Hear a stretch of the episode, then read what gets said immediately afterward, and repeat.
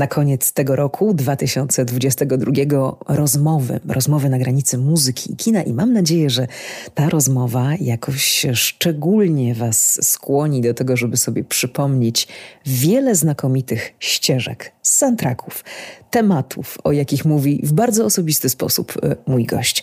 No i filmów, oczywiście także. Michał Oleszczyk, historyk kina, konsultant scenariuszowy, tłumacz, krytyk filmowy, wykładowca akademicki, członek Europejskiej Akademii Filmowej. Ale, ale nie zapominajmy, od 2019 roku także podcaster i to jeden z najchętniej słuchanych w Polsce o fenomenie Spoilermastera, o tym, jak filmoznawca odbiera muzykę i o wspomnieniach, które naszym uszom daje dziesiąta muza. Zapraszam na kolejny odcinek podcastu o muzyce filmowej Score and the City.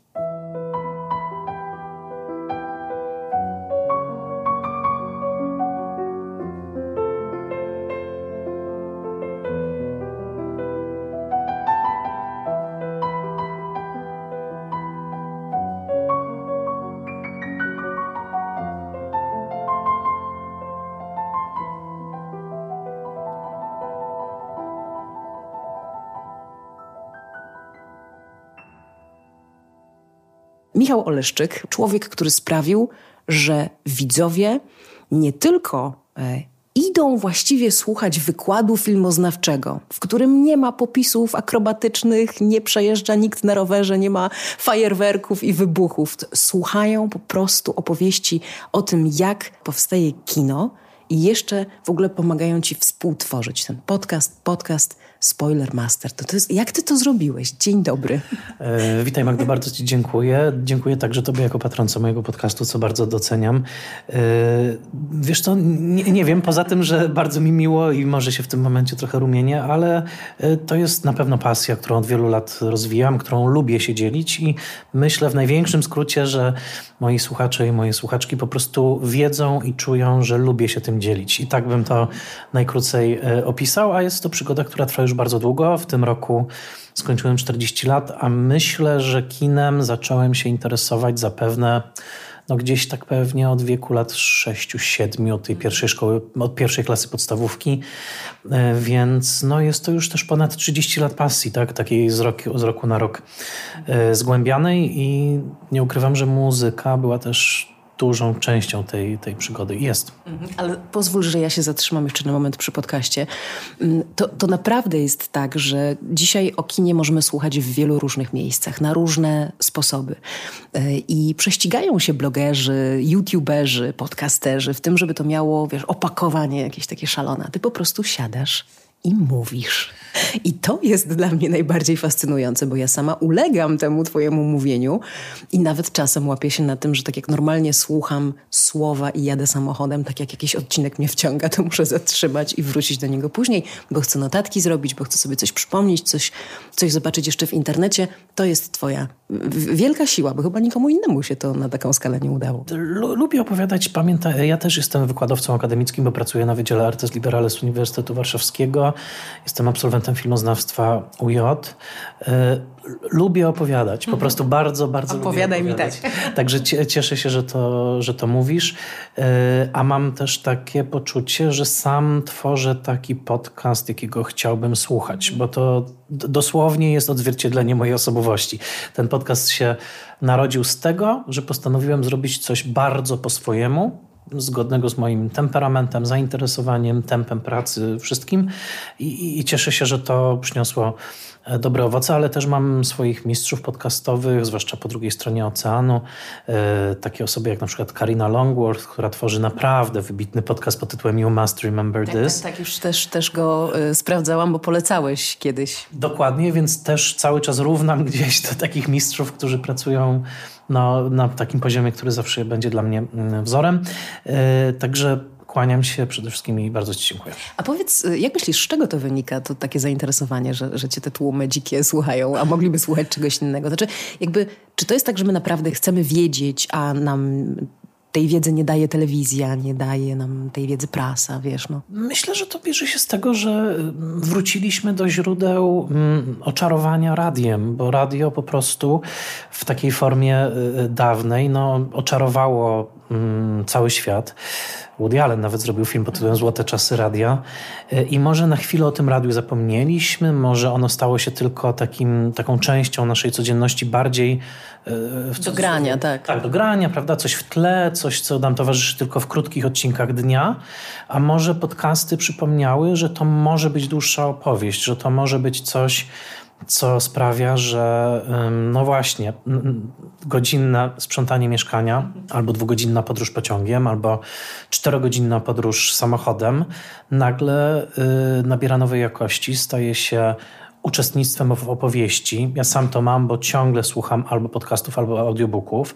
Niektóre audiobooki, których słuchałem, miały na przykład po 40 godzin. Oczywiście są to ekstremalne przypadki, ale są takie potężne narracje.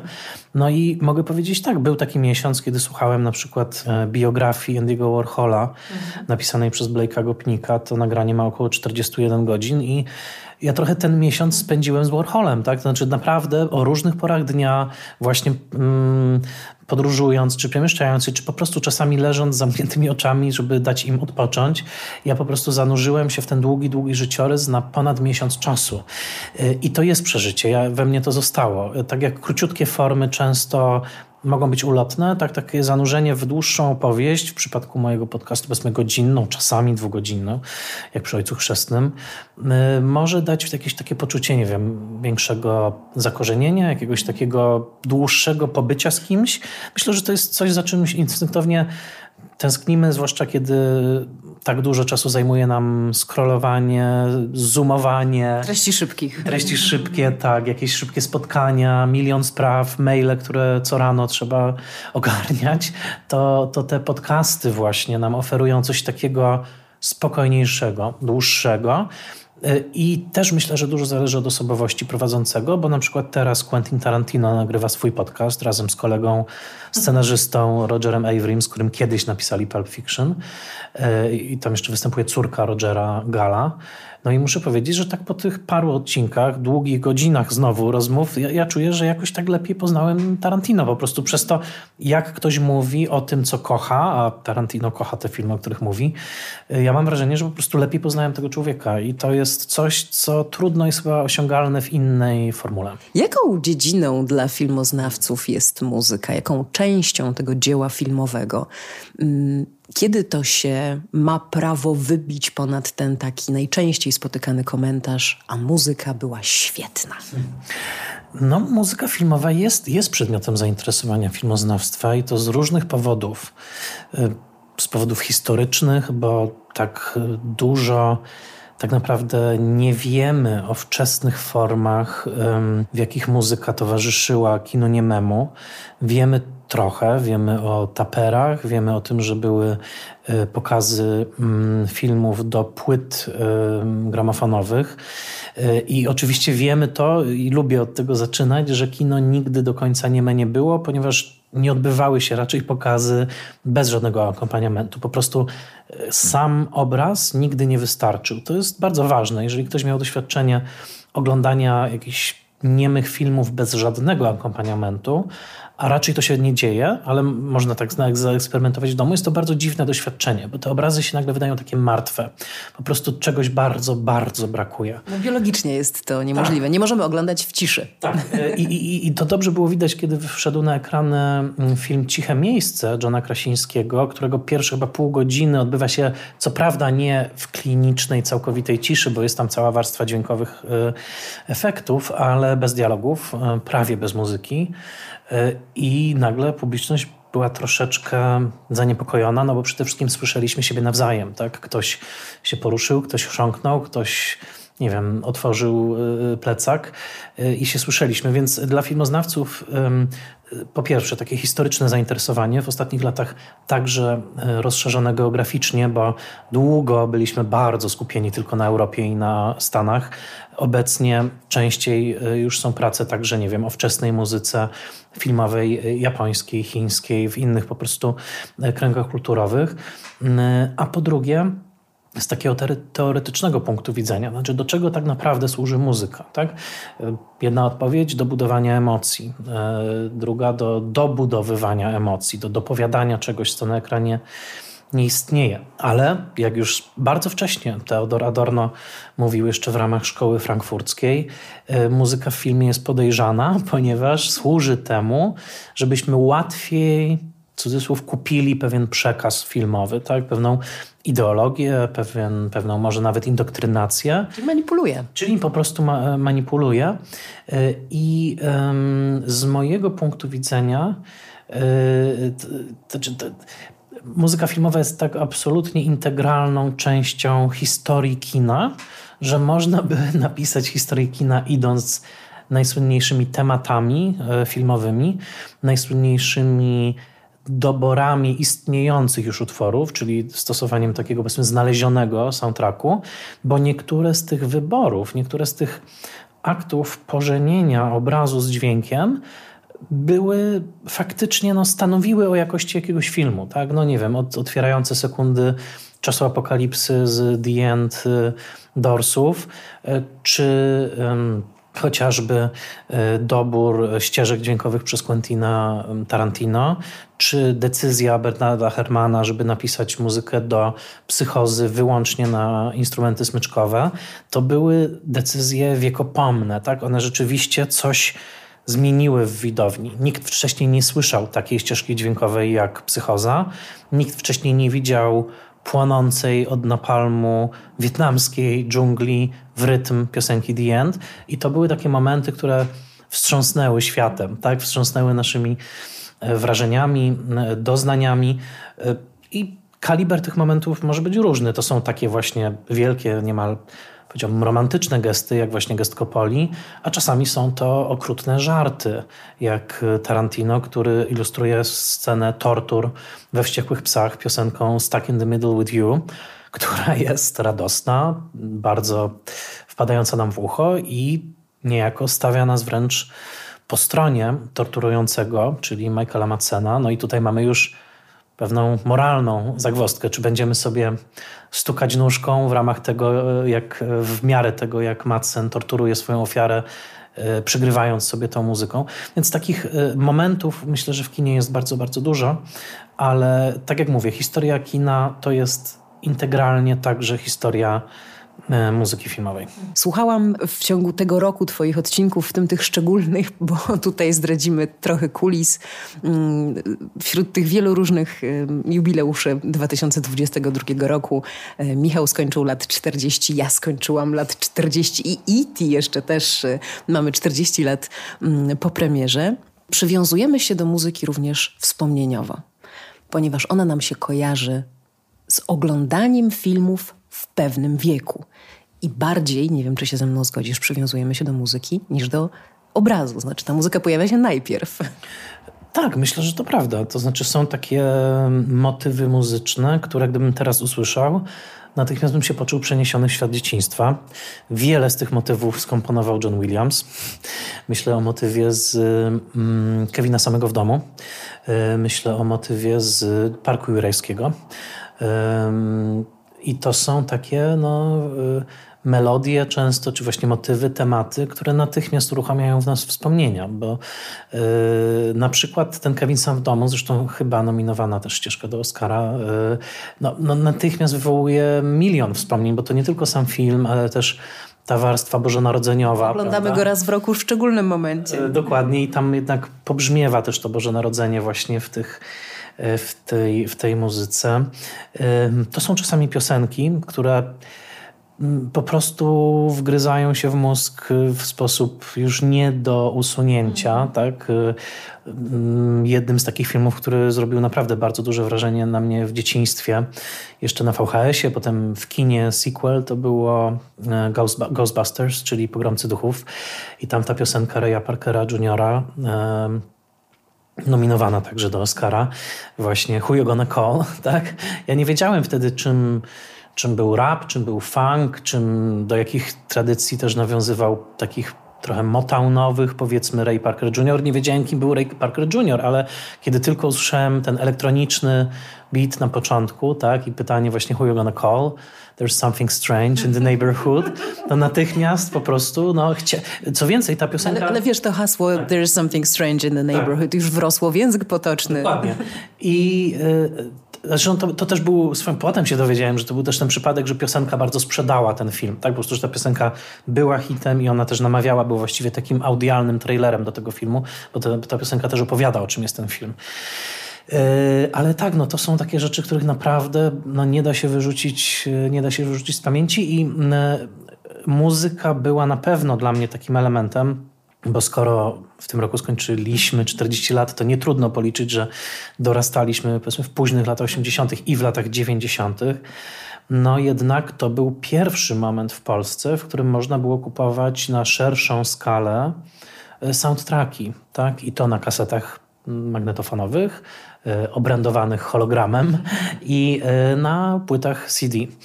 Ja dorastałem w Tarnowskich Górach na Śląsku. Tam był sklep, pamiętam, nazywał się pod nazwą y, i można było zamawiać takie soundtracki. Znaczy, może tam było jakoś pięć soundtracków na krzyż, ale ogólnie można było zamówić.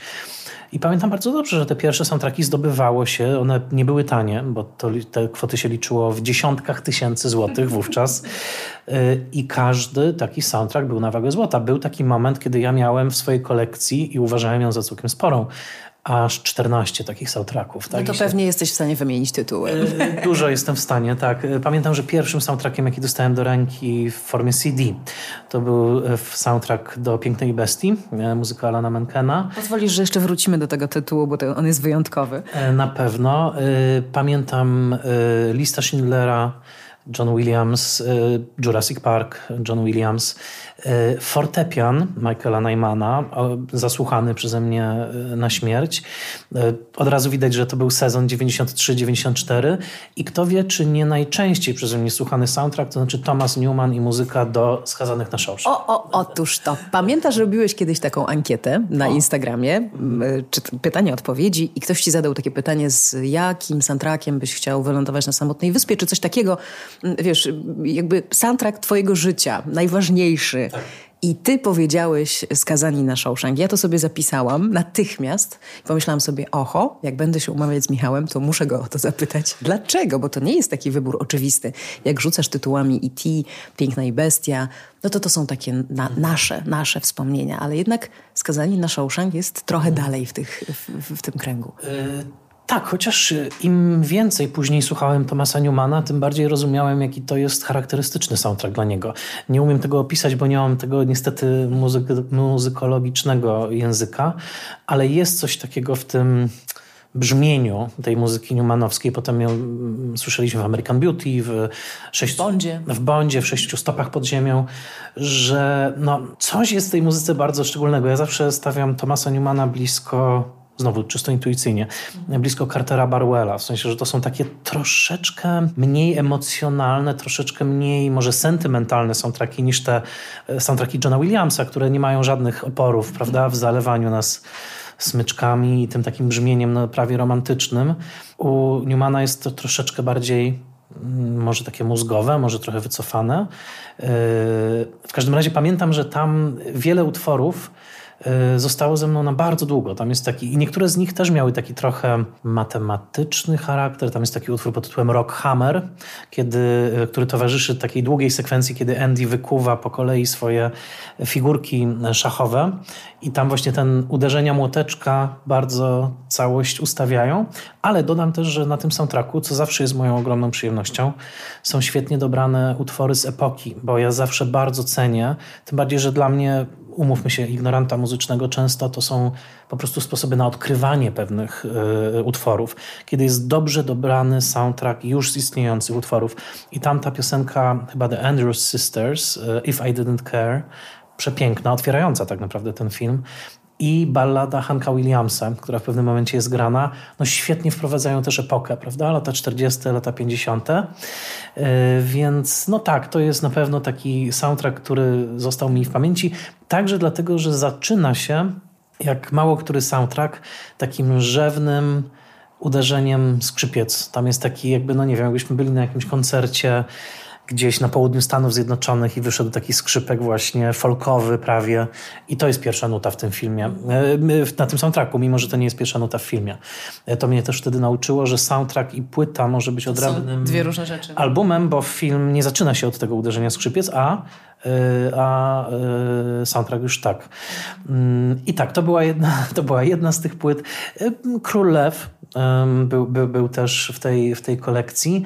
I pamiętam szczególny soundtrack dla mnie, bo pierwszy raz posłuchałem najpierw soundtracku, zakochałem się w nim, słuchałem go wiele razy i później zobaczyłem film.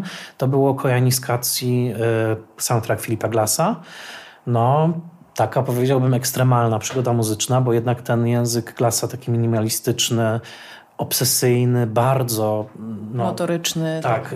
Y, pamiętam, że ta muzyka mnie wręcz tak hipnotyzowała y, chwilami, ale nie wiedziałem, jakiemu filmowi ona towarzyszy, bo Kojaniskacji wtedy nie było dostępne. I pamiętam, że w końcu gdzieś tam w telewizji ten film zobaczyłem, no i oczywiście film jest świetny i ta muzyka świetnie go dopełnia, y, ale ta muzyka, ona długo istniała dla mnie przede wszystkim jako płyta, jako po prostu hipnotyczna, dziwna, taka właśnie minimalistyczna płyta Filipa Glassa. Mhm. Mówiłeś o, o Newmanie, to jest e, jak, jak, jak, są, wiesz, ulubieni aktorzy aktorów albo ulubieni pisarze, pis, pisarzy, pisarek, to Thomas Newman jest ulubionym kompozytorem kompozytorów o, na całym świecie. Wielu, wielu, wielu to przyznaje. Z kolei pomyślałam sobie o Williamsie. Mm, pamiętam, jak rozmawiałam kiedyś z profesor Grażną Stachówną, znaną ci doskonale, fantastyczną filmoznawczynią, e, która mm, jakby pięknie nazwała to, co zrobił John Williams w kinie swoją muzyką, że ten przełom lat 70., 80., kiedy zaczynają wchodzić e, te, te filmy Spielberga z muzyką Williamsa, ponownie z orkiestrą symfoniczną, one udowadniają, że chodzimy do kina dla przyjemności i że nawet jeśli ten szampan jest trochę tańszy niż jakiś z wysokiej półki, to szczypie w język przyjemnie i daje ogromną, ogromną frajdę. Mm, I wspominałeś też o epokach. Ja tak sobie myślę, że nie tylko piosenki tworzą tę epokę, ale też jak się przyglądam temu, jak brzmi kino, to kompozytorzy piszą w jakichś określonych też trendach czasów. No, lata 90. są tego pięknym przykładem e, i, i, serial, który ty i ja oglądaliśmy, a pewnie wielu naszych słuchaczy już nie, czyli Dynastia. Ja tak sobie pomyślałam, że to, co Bill Conti zrobił w tej muzyce, to jest, to jest przepych lat 90. w muzyce. On pisał tak, jak lata 90. ja do dzisiaj pamiętam. Mhm. Tak, paradoks polega na tym, że on to pisał w latach 80. W Stanach, tak. Tak, a w Stanach, a do nas to dotarło i zdefiniowało lata 90. Ale ja tego nie pamiętam w latach 80., tak, wiesz. Dokładnie. I, i, I, trochę jest tak, że no, myśmy wszyscy chcieli trochę żyć tak jak ta dynastia. E, tak, zresztą ja, ja oglądając w ogóle nie wiedziałem, ja oglądałem oczywiście dynastię w sposób religi religijny, ale, ale nie wiedziałem, kim był Bill, Bill Conti.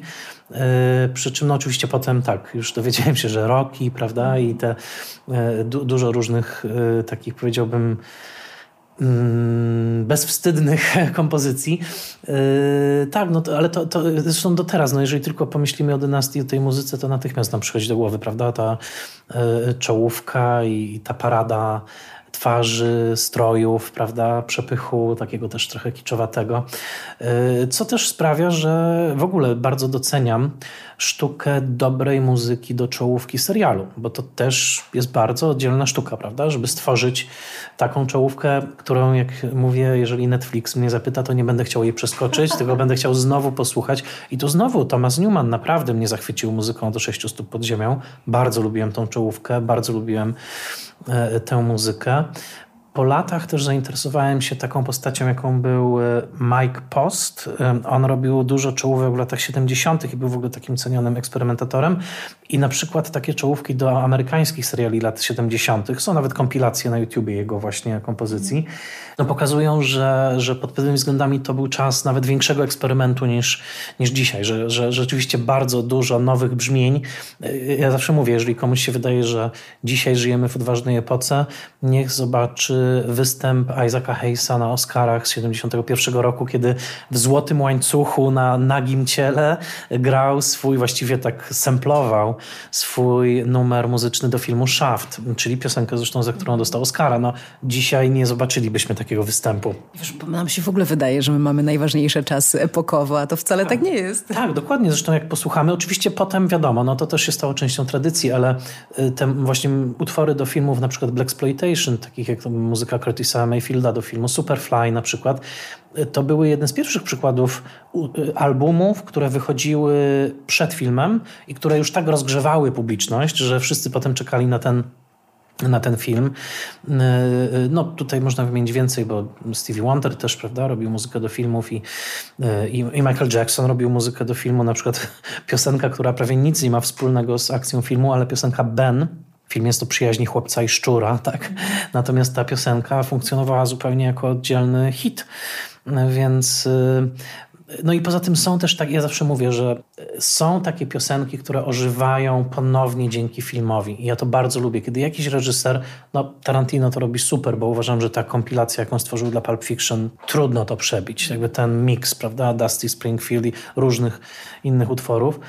Ale na przykład dla mnie w jednym z takich utworów, które naprawdę film zdefiniował na nowo, to jest e, grupa The Four Tops i taka piosenka pod tytułem I'll Be There, e, która jest taki film z lat 70. pod tytułem Coolie High. To jest film o młodych, e, czarnoskórych nastolatkach w Chicago.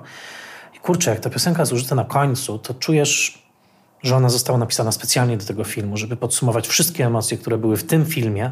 Tymczasem jest to piosenka no jakby sprzed dekady, czy nawet więcej, ale dla mnie od tego momentu to jest piosenka, po prostu piosenka z tego filmu, tak? Więc to jest coś, coś niesamowitego. Dodam jeszcze, że, y, bo jeszcze obiecałem sobie, że wspomnę o jednym soundtracku, bo mój kolega, który też jest bardzo dużym pasjonatem muzyki filmowej, zawsze mi mówi, że pamiętaj, że jest jeden najlepszy album wszechczasów i to jest ten najlepszy soundtrack. I on twierdzi... Czekaj, czekaj, wiesz, werble? No właśnie, tak. On twierdzi, że to jest muzyka Hansa Zimmera do Cienkiej Czerwonej Linii e, Malika i muszę powiedzieć, że...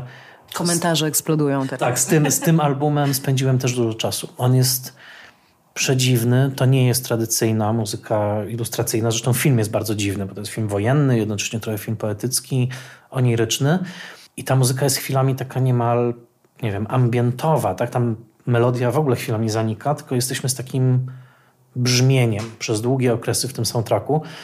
I, i, i, I znowu nie mam takiej wiedzy, żeby to przeanalizować, ale tak, ten soundtrack to jest takie dla mnie trochę mroczne, ale, ale też arcydzieło. Jak eksplorujesz, yy, przygotowujesz odcinek o jakimś filmie, eksplorujesz te materiały, wgryzasz się bardzo mocno, znajdujesz dużo Y, fragmentów dotyczących muzyki? Mm, zdarza się to, chociaż często mam lekki wyrzut sumienia po skończeniu odcinka, że na przykład o muzyce nie powiedziałem więcej. E, no, przykładem jest dwugodzinny odcinek o Ojcu Chrzestnym, gdzie w sumie bardzo niewiele albo prawie, prawie wcale nie Ale zdradziłeś taki smaczek tam, że hej. No. E, z tą Fortunellą, tak? Nie, z, z Fortunellą to on to jest taki smaczek, który gdzieś tam tak. jeszcze, jeszcze, jeszcze dociera, że ludzie wiedzą, że to Nino Rota nie dostał Oscara, bo ten, ten, ten mm, jeden fragment najważniejszy, kluczowy pochodził z innego filmu, ale że Francis Ford Coppola zrobił taki numer ojcu. A, tak, bardzo okrutny. Powiedz, tak. przy, przywołaj proszę. E, tak, no bo ojciec Coppoli, czyli Carmine Coppola był flecistą, który występował między innymi w orkiestrze Radio City Music Hall, no i marzył o jeszcze w latach 40., 50. marzyło o hollywoodzkiej karierze i Francis do teraz zastanawiam się, co nim do końca kierowało, ale zrobił mu taki żart, wysyłając mu telegram rzekomo z wytwórni Paramount, że chcemy pana zatrudnić właśnie jako naszego głównego kompozytora. I no, Carmine Coppola przeżył jeden szczęśliwy dzień i pewnie parę miesięcy smutku po tym, jak mu syn wyznał, że to był tylko żart. Jedyny powód, dla którego możemy wybaczyć Francisowi, to jest fakt, że po latach rzeczywiście dzięki jego filmowi Ojciec Chrzestny, zwłaszcza dwa, e, Carmine Coppola faktycznie zaistniał jako bardzo ważny kompozytor. Więc, więc tak. mówisz, wiesz, ja jadę wtedy samochodem i robię wow, tak, Michał, bywają dzięki. Takie, bywają, bywają takie momenty. Wiesz, no, no tak, no, ja chciałbym, chciałbym więcej. Czasami to są historie takie trochę łamiące serce, jak na przykład świadomość, że Alfred Newman napisał pełną ilustrację muzyczną do 2001 Odysei Kosmicznej I legenda głosi, chociaż już znalazłem też zaprzeczenie akurat tej wersji, że on dowiedział się w trakcie premiery, że Kubrick jednak wybrał Straussa, Ligetiego i te inne utwory. Yy, no podobno się dowiedział troszkę wcześniej, ale tak czy siak dowiedział się post factum, więc to musiało być smutne. Dzisiaj na YouTubie możemy posłuchać tej, tej muzyki, którą napisał. Oczywiście Kubrick miał rację, tak? Dobrze, że wybrał koniec końców te klasyczne utwory, ale to są takie ciekawe, ciekawe historie, przy czym ja też bym rozszerzył w ogóle tą muzykę filmową o dźwięki, dlatego że często jest tak, że cały film jest opracowany z taką dozą smaku, wiedzy, słuchu, tak. słuchu że cały film ma pewne brzmienie. To jest przypadek y, rozmowy Francisa Forda Coppoli, gdzie muzyka mm, Davida Shire'a jest genialna, uważam. Ten taki motyw muzyczny na, na, na pianino, bardzo też taki obsesyjny, mm, no, taki, taki chłodny ale też cała warstwa dźwiękowa tego filmu jest niesłychanie bogata. To jest oczywiście domena Davida Lyncha, który z jednej strony świetnie współpracuje z Angelo Badalamentim, ale który też ma drugiego równie ważnego współpracownika, czy długo miał, e, kiedy jeszcze żył e, Alan Splet, czyli jego właśnie dźwiękowiec, który dla głowy do, do wycierania, dla y, człowieka słonia który swoją drogą ma też świetną muzykę i zawsze zapominam, kto ją skomponował, ale, ale tam jest świetna też ilustracja. I do Blue Velvet, które ma świetną muzykę Bada Lamentiego, ma jeszcze lepiej dobrane te właśnie e, powiedzmy pościelówy z lat 50., czyli tytułowe Blue Velvet i e, In Dreams Roya Orbisona, ale tam jest też cała ta takie poszycie dźwiękowe, właśnie te jakieś echa, te szmery, prawda, te różne, mm, co mm, tak bardzo ukochał sobie Lynch i dlatego zakochał się potem w Łodzi, przemysłowe, prawda, dźwięki jakichś fabryk, jakichś tam y, brzmiących maszyn. Y, było takie trio w Polsce. Mm, mówię było, bo wydaje mi się, że, że kompozytor już nie pracuje z nimi, ale mówię o Andrzeju Jakimowskim, mm. o Jacku Hameli, który mm. robi dźwięk do filmów Andrzeja Jakimowskiego i Tomek Gąsowski, y, kompozytor. Też, czy, tak. Imagine oni tak, tak, wszyscy trzej. Imagine miał, było filmem, który do dzisiaj też pamiętam ze względów dźwiękowych właśnie. On miał swój dźwięk, ten, ten film. Y, I, I to jest też to, że my nie tylko chodzi o emocje, nie tylko chodzi o nastrój. W muzyce mm, czasami mieści się humor danego filmu, bo wystarczy, że muzyka nam troszeczkę przekieruje emocje i nagle jest zabawniej niż byśmy się spodziewali, a czasami jest straszniej niż byśmy się spodziewali. No ja zawsze wskażę na komedę i Dziecko Rosemary, gdzie naprawdę bardzo czasami proste, banalne sceny jakiegoś domowego życia, czy Mii Farrow, która się przechadza ulicą, no ale jednak z tym brzmieniem komedy w tle nagle czujemy, że ten szatan jest rzeczywiście za rogiem, prawda? Bardzo świetnie to, to wyczułeś i nazwałeś, bo komeda otwiera tę ścieżkę y, akordem, który, interwałem, który nazywa się tryton. To jest y, interwał diabelski. Uf. Zakazany nawet w, przez pewien czas był w muzyce kościelnej. Używany jako taki też symbol czegoś bardzo złego. Z mm, Wabankiem było też tak, że Henryk Kuźniak dostał film, w którym, jak mówił, było parę trupów jednak i trzeba było go trochę mm, odciążyć mhm. muzyką i sprawić, żeby był jednak komedią do, do, do śmiechu. Więc takich, no, no mała manipulantka ta nasza e, muzyka mhm. jednak, jednak jest, jest tak. E, Disney, no musi się pojawić Disney. Disney dla muzyki to jest w ogóle bardzo ważny bardzo ważna marka, bardzo ważne nazwisko od samego początku. Wielu standardów jazzowych by nie było, gdyby nie piosenki filmowe Disneya, na przykład Someday My Prince Will Come z Królewny Śnieżki. Nie byłoby jakiejś takiej wrażliwości i jakości, która trwa do dzisiaj. Zobacz, jak prześledzisz Oscary z ostatnich lat, to jednak najlepsze piosenki filmowe pisane są do filmów disneyowskich. Jakoś to się tak, y, tak dzieje. A ty wspomniałeś już o Pięknej i Bestii, i zgadaliśmy się kiedyś na temat muzyki Alana Menkena i słowa Howarda Ashmana, tego słowa, o którym czasem zapominamy, mówiąc, że piosenka jest znakomita i robi na nas ogromne wrażenie. Czasem jeszcze wiemy, kto napisał muzykę, ale kto słowa już nie. Ta ich współpraca była nadzwyczajna, jeśli chodzi o nie tylko o kino animowane, ale w ogóle o kinematografię.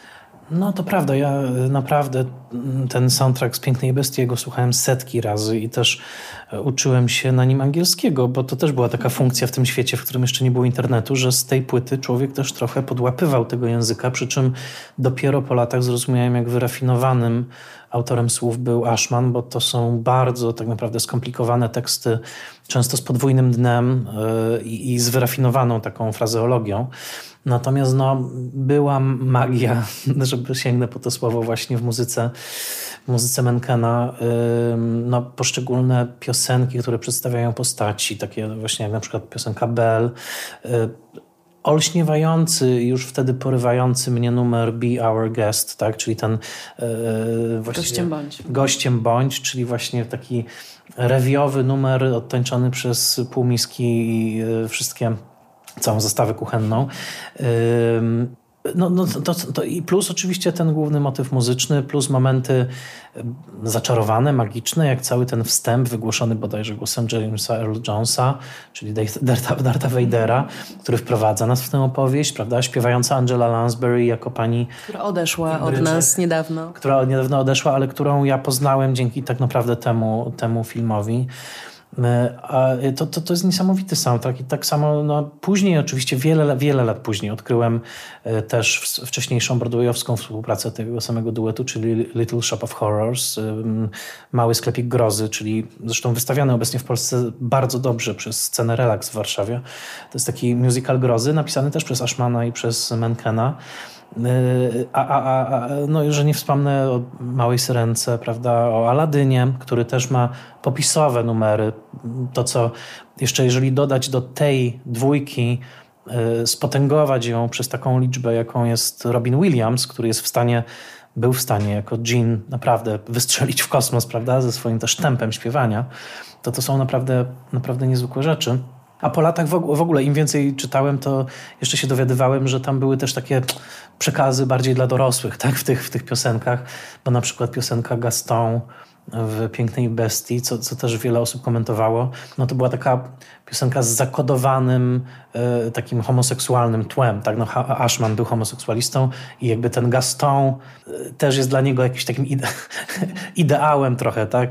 Tam jest ta słynna, ta słynna linijka, że Uh, you can ask any Tom, Dick or, or Stanley which team they prefer to be on, czyli dosłownie w której chcą grać drużynie, no ale chodzi też właśnie o tą drużynę, powiedzmy, orientacji. Tak czy siak, e, jest to temat rzeka, oczywiście tragicznie przerwana współpraca, też dodajmy, bo chyba Ashman już nawet nie dożył tych Oscarów, na których... Nie, nie, nie, właśnie, właśnie nie, nie dożył i um, no, ja widziałam koncert, y, by, byłam na koncercie Alana Menkena, muzyki Alana Menkena w Wiedniu całkiem niedawno i był taki moment, kiedy on go wspomniał. Zobacz, Ashman nie żyje 30 lat. I y, kompozytor Ashmana mówi o nim na koncercie i po tych 30 latach wciąż ma łzy w oczach i nie jest w stanie powiedzieć, jaka to musiała być ścisła, nieprawdopodobna współpraca.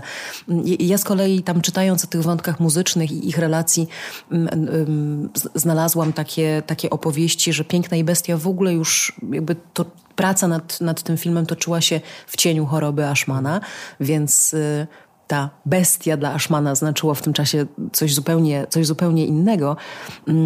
Mm, a ten piękny, to piękne otwarcie y, piosenki tytułowej Beauty and the Beast, czyli że to się jakoś, jak to tam leci ładnie, czekaj. Tale as old as time. Tak, tak, tak.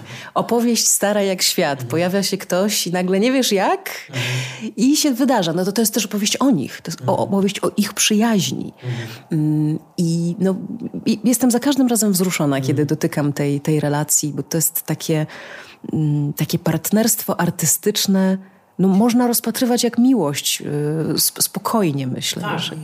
Myślę też, że to, to też jakoś się wpisuje w ten dłuższy cykl, który właściwie można by otworzyć jako tutaj osobną dygresję, to znaczy Broadway, musical broadwayowski, który, z którego też dużo muzyki filmowej przecież się wywodzi. Y, już nie mówię o adaptacjach broadwayowskich nawet, mm, gdzie też właśnie takie duety, prawda? Mm, Rogers i Hammerstein, wcześniej Rogers i Hart. Mm. Jedyny Oscar, który dostał Oscara. No, no właśnie, Oscar, dokładnie, Oscar Hammerstein drugi. Y, to były takie duety, no też Lerner i Lowe, prawda, które y, tworzyły hity wspólnie właśnie w takim długim, długim e, partnerstwie, no a część z tych duetów też przedostała się do kina na różne sposoby, czy to właśnie przez adaptacje filmowych musicali, czy też czasami, czasami także na zamówienie filmowe. Zresztą ja też tutaj muszę wspomnieć o tym, że cała muzyka odkrywana przez kino amerykańskie dla mnie lat 30., Cole Porter, prawda, jazz, przecież filmy Woody'ego Allena były między innymi dla mojego pokolenia, na pewno dla naszego, także takim wprowadzeniem w jazz, prawda? Kiedy słuchaliśmy tych ścieżek dźwiękowych, e, pieczołowicie dobieranych, do dzisiaj nie zapomnę jak w Tajemnicy Morderstwa na Manhattanie, w takiej dosyć strasznej scenie, dynamicznej, mrocznej, nocnej, e, jest użyte Sing, Sing, Sing Benego Goodmana. Jest takie uderzenie, takiej rzeczywiście mocnej, swingowo-jazzowej energii, ale ja tak samo pierwszy raz piosenki Cola Portera właśnie znałem z tych filmów. Pamiętam, że kiedy wszedł e, Wszyscy mówią kocham cię Woody'ego Allena, czyli ten musical, który zrobił, no to przecież to były piosenki z lat 40. właśnie Cole Porter przede wszystkim. I znowu kunszt muzyczny, kunszt y, słów y, tych piosenek. Y, w ten sposób. A Cole Porter sam pisał słowa, to był taki songwriter z prawdziwego tak, zdarzenia. Tak, taki prawdziwy geniusz, tak jak Steven Sondheim później. Więc, y, więc to też było bardzo ważne, bo naprawdę, jeżeli w 92 roku się włączyło w telewizji polskiej jakiś film Udygo Allena z lat 80., takich jak na przykład Purpurowa Róża z Kairu czy Hanna i jej siostry, to się poznawało cały świat odniesień literackich, ale też muzycznych, bo w tych filmach zawsze ta muzyka była bardzo ważna i te pierwsze takty dobrane do tych filmów no, no później dowiedziałem się, a to była Ella Fitzgerald, tak, o to był, to był Cole Porter, prawda? I można było jakoś te światy sobie zgłębiać później. W jednym ze swoich ostatnich odcinków podcastu, czy Disney umeblował nam głowy, zachęcasz do tego, żeby zrobić taki Disney Studies na różne tematy. Ja chyba to podchwycę i, e, i odpowiem ci takim odcinkiem muzycznym, bo to, co zrobił Disney dla muzyki jest wielkie, łącznie z tym, że przecież jedna z najpopularniejszych i jedna z pierwszych technik ilustrowania muzyką e, obrazu została nazwana Mickey Mousingiem od myszki Mickey, czyli to takie wierne odzwierciedlenie ruchu e, właśnie, właśnie w muzyce. To na koniec mam takie pytanie do ciebie, czy myślisz, że tak jak ewoluuje muzyczny styl, on w latach 30., 40. był inny, 60., 70. innych, muzyka była mniejsza, Potem lata 80. to jest znowu wybuch e, i powrót trochę do, do takiej muzyki romantycznej. Dzisiaj mamy dużo elektroniki, ale też kompletny miszmasz. Czy myślisz, że się na tym miszmaszu zatrzymamy? Czy teraz będzie coś nowego? No bo kino chyba też się zmienia, jakoś ma takie swoje, nie? płynie. Bardzo się zmienia, ale zawsze jestem gotów na jakieś zaskoczenie, bo zawsze, ale to właśnie musi się pojawić jakiś duet, prawda? Jakiś reżyser, kompozytor, kto, nowa wizja. No ja w ogóle tak, tak w ogóle to mam też słabość, nie wiem, do, powiedzmy do takiej elektroniki z lat 80., nie wiem, jakieś e, ścieżki dźwiękowe Giorgio Morodera albo mm, Johna Carpentera, który przecież sam też pisał do swoich filmów i na przykład kiedy słuchałem, y, czy słucham nowych filmów braci Savdich, którzy sięgają po, no nie wiem, czy to Uncut Gems, czy Good Time, no oni sięgają po taką trochę, nie wiem, rave'owo, trochę elektroniczną, trochę właśnie 80 stylistykę, która jest bardzo ekscytująca, która bardzo mi się podoba. Ja w ogóle mam jakąś taką, myślę, że tak, myślę, że naj, najbardziej się cieszę, kiedy słyszę coś nowego, ale w tym znaczeniu, że czuję, że jest jakiś ciekawy, nowy, ekscentryczny talent. Ja pamiętam i to do dzisiaj śledzę, jeżeli gdzieś się pojawia muzyka Johna Bryona na przykład, bo pamiętam, kiedy była premiera na DVD filmu Punch Drunk Love yy, Paula Thomasa Andersona, Myślałem, o John Bryan, kto to jest? Potem się okazało, że to w ogóle jest jakaś ważna dosyć postać, ale później fantastyczną muzykę naprawdę napisał do Lady Bird, do filmu yy, Grety Gerwig. I dla mnie to otwierający utwór, no jest jednym z lepszych w ogóle utworów ostatnich, e, ostatnich lat. I zawsze się cieszę, kiedy poznaję jakiś nowy muzyczny świat dzięki jakiemuś właśnie nowemu, ekscentrycznemu, innemu troszeczkę twórcy, bo to, to jest czasami takie wrażenie, że oglądamy, że słyszymy coś, co jest naprawdę inne, co jest naprawdę oryginalne. Pamiętam był taki chyba, nie, teraz może się pomylę, bo y, chyba Harry Nilsson on się nazywał. On napisał piosenki do musicalu Popeye z, z Robinem Williamsem, film y, Roberta Altmana. I to niby była produkcja disneyowska, podpisana, że tak powiem, logo studia i tak dalej. I niby to były piosenki dla dzieci, tak wszystko się zgadzało, ale było tam jakieś drobne przełamanie. One były bardziej melancholijne, troszkę takie chwilami nawet może autystyczne. Taki, tam było po prostu coś, coś innego. I, I, pamiętam, tam jest taka piosenka Hinizmi, którą śpiewa e, Shelley Duval. Właściwie ona się składa z tych paru słów, chinizmi, chinizmi, chinizmi, ale to jak ona jest zaśpiewana i jak też bardzo ekscentrycznie, ciekawie Shelley Duval ją interpretuje, bardzo czekam na takie momenty. Czyli, czyli czekamy na odwagę tak, po prostu. Czekamy, na odwagę. Tak, dokładnie. Na taki moment, w którym pomyślałem, o, to jest bardzo ciekawe, tak, że ktoś właśnie tak e, zilustrował. No, pamiętam jakim szokiem było, kiedy w 1997 roku Lynch znowu użył fragmentów chyba Rammsteina do Zagubionej Autostrady. Ja wtedy w ogóle nie znałem tej muzyki, tak? nie, nie wiedziałem czym był Rammstein, ale nagle to uderzenie takiego mocnego metalu z ekranu no, zrobiło na mnie piorunujące wrażenie, więc tak, czekam Wiesz, na dzi dzisiaj trochę taką od odwagą jest dla mnie to, co robi Jacques Audiard i e, Rone, taki francuski mm. muzyk, producent, y, bo się nagle okazuje, że można napisać muzykę elektroniczną też w późno-romantycznym, klasycznym stylu e, filmowym. To jest taki przebłysk, czekam tutaj na więcej. A twoje największe guilty pleasure filmowo-muzyczne? Mm, to pewnie musicale, bym musiał jakieś jakieś wybrać, chociaż może Moroder się trochę do tego kwalifikuje, bo, e, bo jest bardzo, już wiem, już wiem, e, Tangerine Dream, Risky Business, The Keep, chyba twierdza, ale właśnie te, te, te, te ilustracje Tangerine Dream mi się wydaje, że to są takie najbardziej 80sowe 80sy, jakie można wyobrazić, ale też muszę powiedzieć, bo ja naprawdę mam mm, bardzo demokratyczny gust, w sensie uważam, że są po prostu rzeczy, które sprawiają mi przyjemność i tyle. Dla mnie też takie rzewne różne y, motywy. Wiem, że one mogą być zgrane już jak naprawdę najstarsza płyta, ale nadal uważam, że na przykład motyw główny z Love Story jest po prostu bardzo dobry, zawsze wywołuje we mnie dobre emocje, więc... A Francis Lay też by skończył 90 lat w tym A, roku, no gdyby żył, więc y, uśmiechamy się do niego.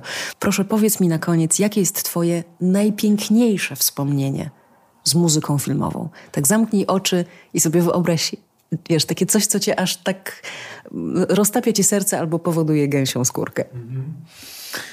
Chyba jednak y, moment, w którym kupiłem ścieżkę dźwiękową do Parku Jurejskiego, bo to był film, który był stworzony dla chłopca w moim wieku wtedy, w 93 roku. Widziałem go pięć razy w kinie.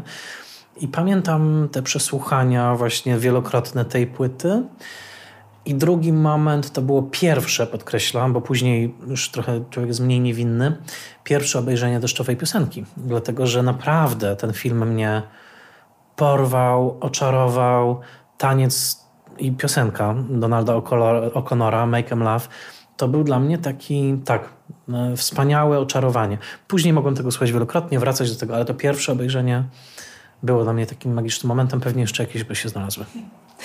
Michał Oleszczyk, e, dziękuję Ci bardzo i no nie wiem jak reszta słuchaczy, ale ja się melduję w nowym Twoim odcinku Spoilermastera już e, niebawem. Do usłyszenia. Dziękuję. Bardzo Ci dziękuję za zaproszenie.